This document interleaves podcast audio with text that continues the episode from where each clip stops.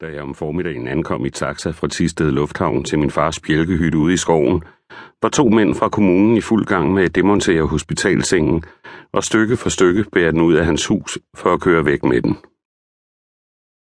Monstrummet havde i et års tid stået midt i stuen, fordi den var alt for stor til det trange sovekammer, hvor den sikkert ville have fyldt hele rummet op. Nu havde de altså skilt den ad, og de hvidmalede dele, hovedgager, sidegager, ben og fjederbund, lå som en bunke jernskrot udenfor på den lille vendeplads foran hyttens hoveddør. Her stod også en sølvgrå kassevogn med bagdørene smækket op på hvid gab. Kommunens navn og logo, en fugl i fejende flugt, var kunstfærdigt designet på siden af køretøjet. Jammerbugt stod der kunne hjælpe mig. Det var lige før det lød som en tragikomisk joke. Jeg rømmede mig. Forsøgte at få det til at lyde myndigt. Taxien var kørt, og jeg stod tilbage i julesporet med mine kufferter, uden at de to mænd overhovedet tog notits af min ankomst. Det gungrede i kassevognens skrog, når de smed de tunge sengedele ind i lastrummet. Nøglen til huset havde de fået af hjemmehjælperen, Lilian. Hun havde også tilsendt mig en nøgle med posten og skrevet, at hun ville aflevere den anden til en person i kommunen. Jeg havde ikke tænkt nærmere over, hvorfor hun havde ment, at kommunen skulle have en nøgle til huset.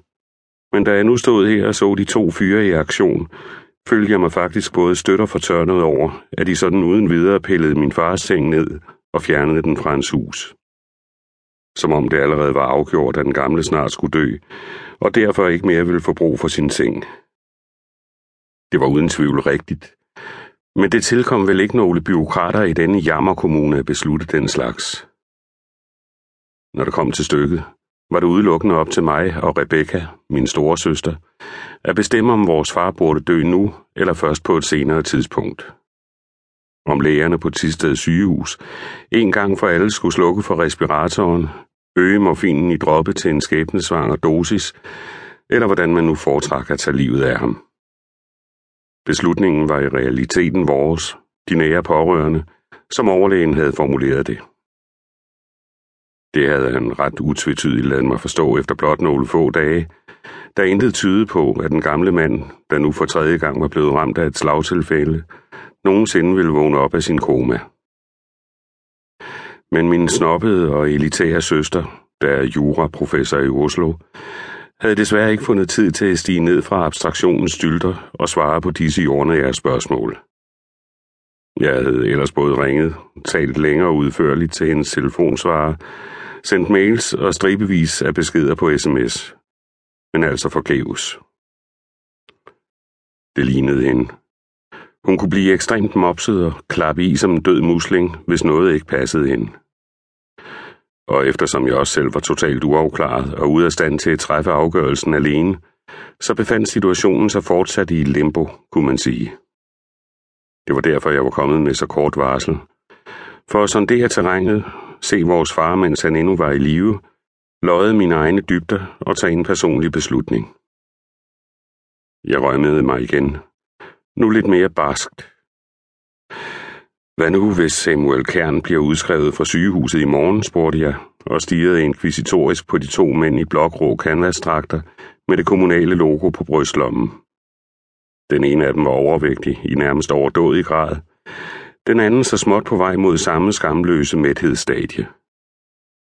Det gør han ikke, konstaterede den store med en selvsikker mine i grisefjæset. Hvor fanden ved du det fra?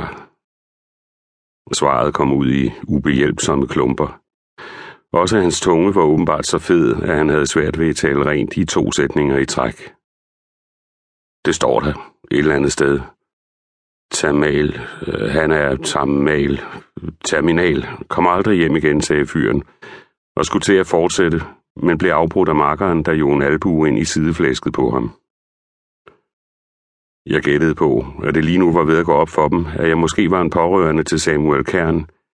En såkaldt nær pårørende, og at de måske ikke burde stå der og udbrede sig så skråsikkert og respektløst om den gamle mands død. Men i stedet for at give mig til kende som søn til den næsten afdøde, trak jeg min tegnebog op af baglommen og fandt et pressekort frem, som jeg i sin tid havde fået, da jeg blev medlem af Bladtegnernes Forening. Jeg stak kortet op i